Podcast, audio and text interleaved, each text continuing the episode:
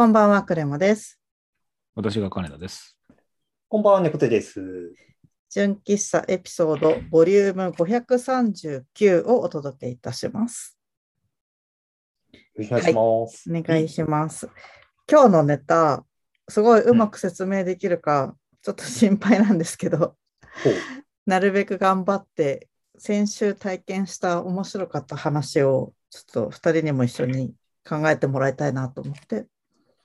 えー再現してみたいと思います。うんまずですね、先週私と夫がうんとある立ち食い寿司屋に行ったんですよ。はいはい。で結構いつも行きつけのお店で、行きつけって言ってもまあ1ヶ月にか2ヶ月に1回ぐらい行ってるお店で、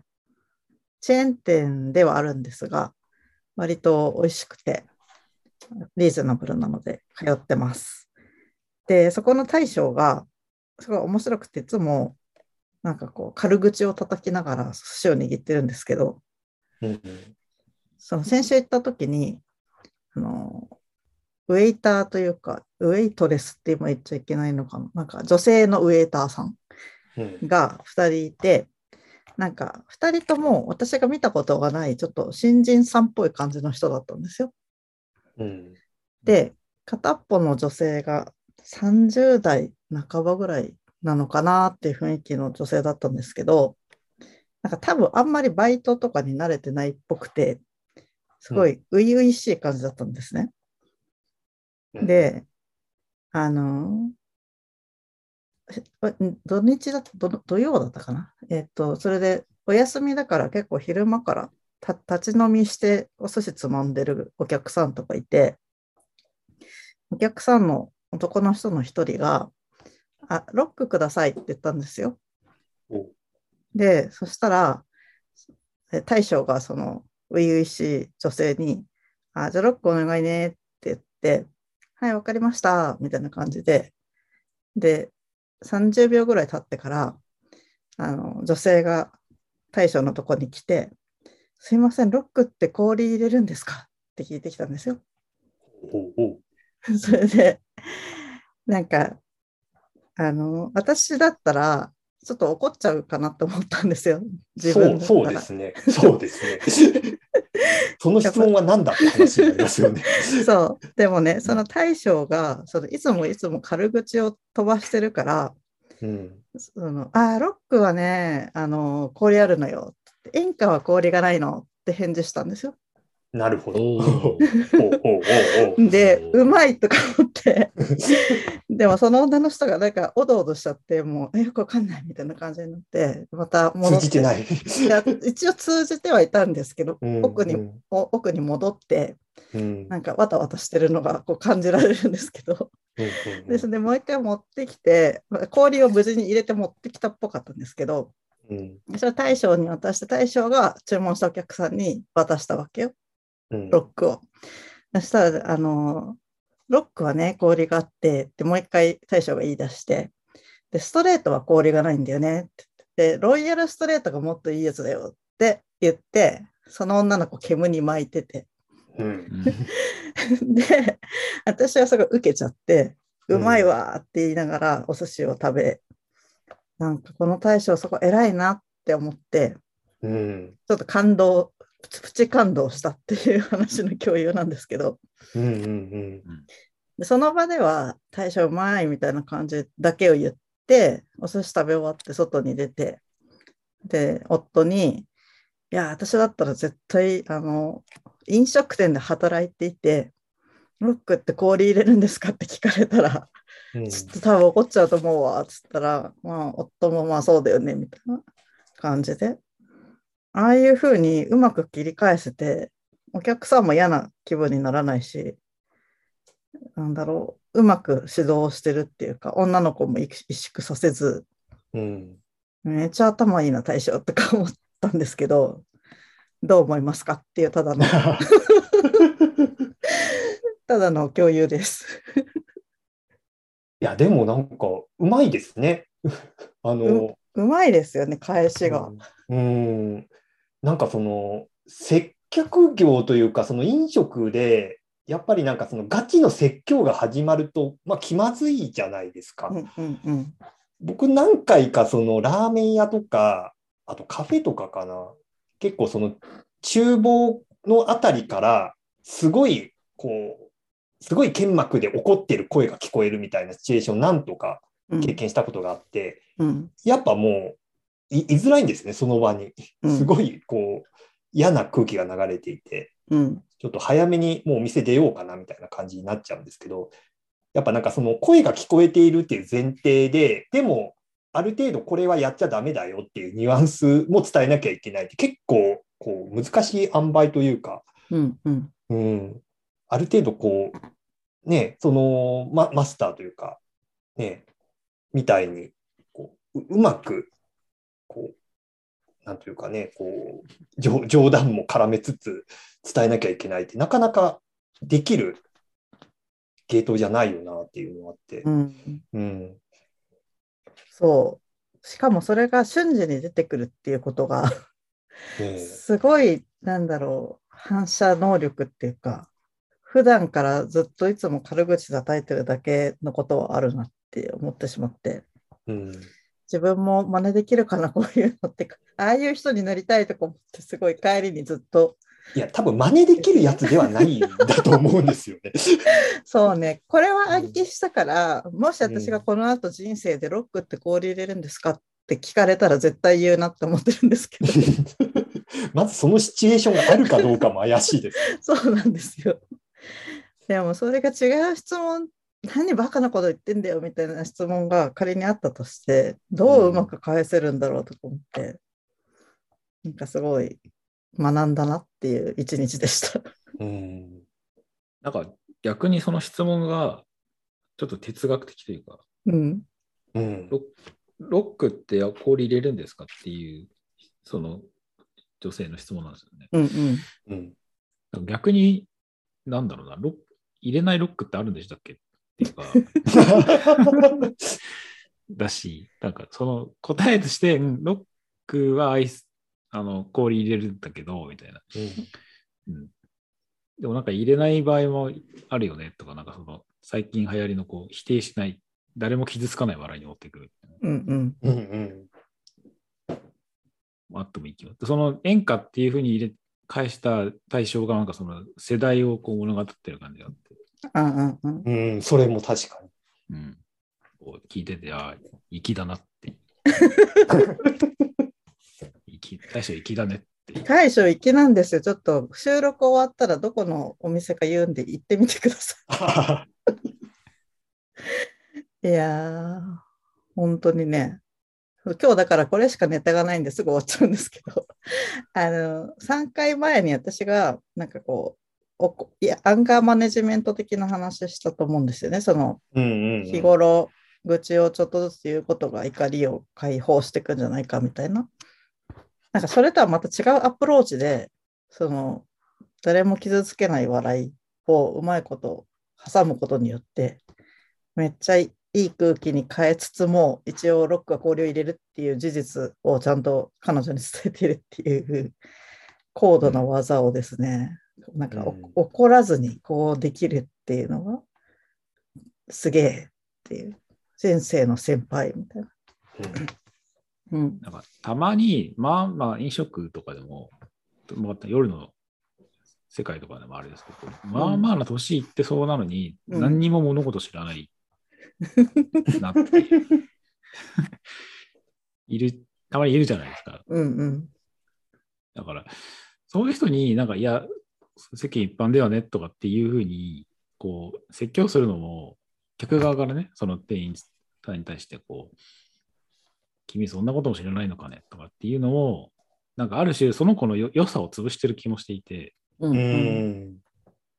その、この、その年でそれ知らないんだっていうのは逆に貴重だなと思う。そこをどう伸ばすかみたいな。うん。うん知らないままでいた方が君面白いよねっていう 方になんかどうしても持っていきたくなるその夜の客たちってうんいううんノリもあったりするから。そうね。夜の店だとそれいいですよね。うん昼間の立ち食い寿司っていうのがまたどういうシチュエーションなのかを考えるんですけど、そう、でもなんか、その女の人のバックグラウンドすごい考えちゃって、うんだからそういう水商売とかしたことなくて、自分でもお酒飲んだことないまま、その今まで生きてきたんだろうなって思うじゃないですか。うん。どんな人なんだろうとか思って。でも、お寿司屋さんでバイトするっていうことを決めたわけじゃないですか。とか思うと、すごいなんかうんドラマがあるなって思ったりとかして。知らないことをちゃんと聞けたその女性は偉いなと思そうそうそう、偉いですよね。うん。うんあとなんかよく今こうやって話してて思ったんだけど、女性2人いたんですよ。はいで。ももう一人の女性に聞かずに大将に聞いたっていうのは、もう一人の女性も知らなかったのかなとか今思ったりして、うんすごい本当にそのひ一言だけでいろんなこと考えちゃなんか昔、その飲み屋独そう酒回りでその独特のそのなんか言い回しっていうか、う。うん。なんかロックもそうだし、あの、ツーフィンガーとかあはいはいあはい。あ。あったじゃないですか。うん。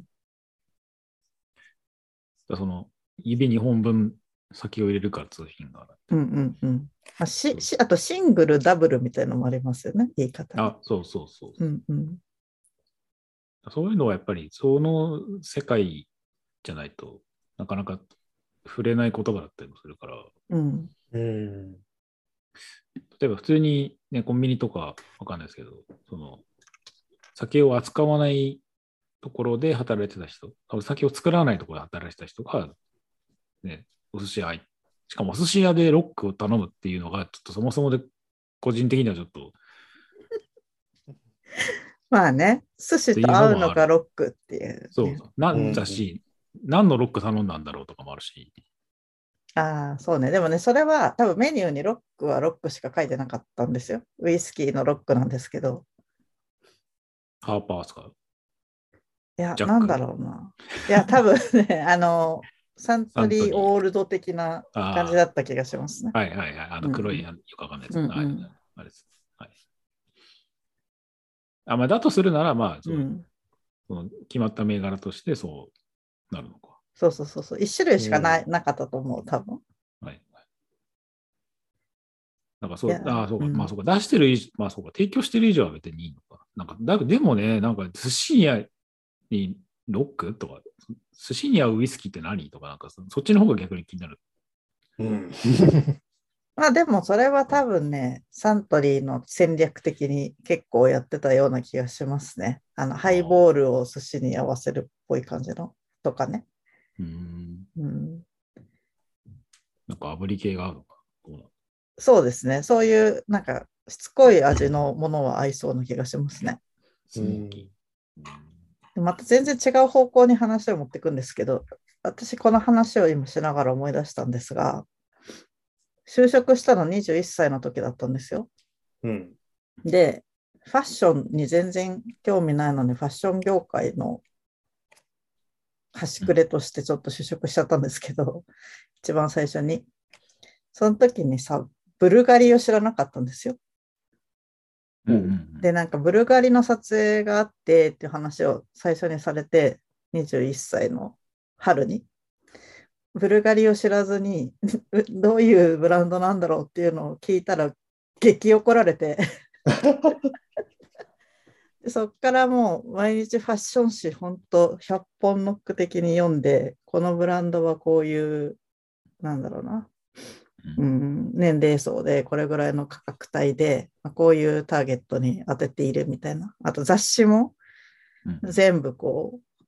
分析をして、マッピングしてみたいなのをやった記憶があるんですけど、うん。なんかあの時の激怒られてた自分みたいなのをちょっと思い出してしまいました。知らないからこそそういう知識欲にちゃんとこう転化できたっていうのは素晴らしいことなんじゃないですかね。そうですね。私はなんかある程度までは怒られて育つタイプなんですけど、まあちょっとずっと怒られてるとダメなんだけど。うん、だからその話を戻すと、ああいう大将みたいな人と最初に巡り合ってたら違ったのかなって。うん。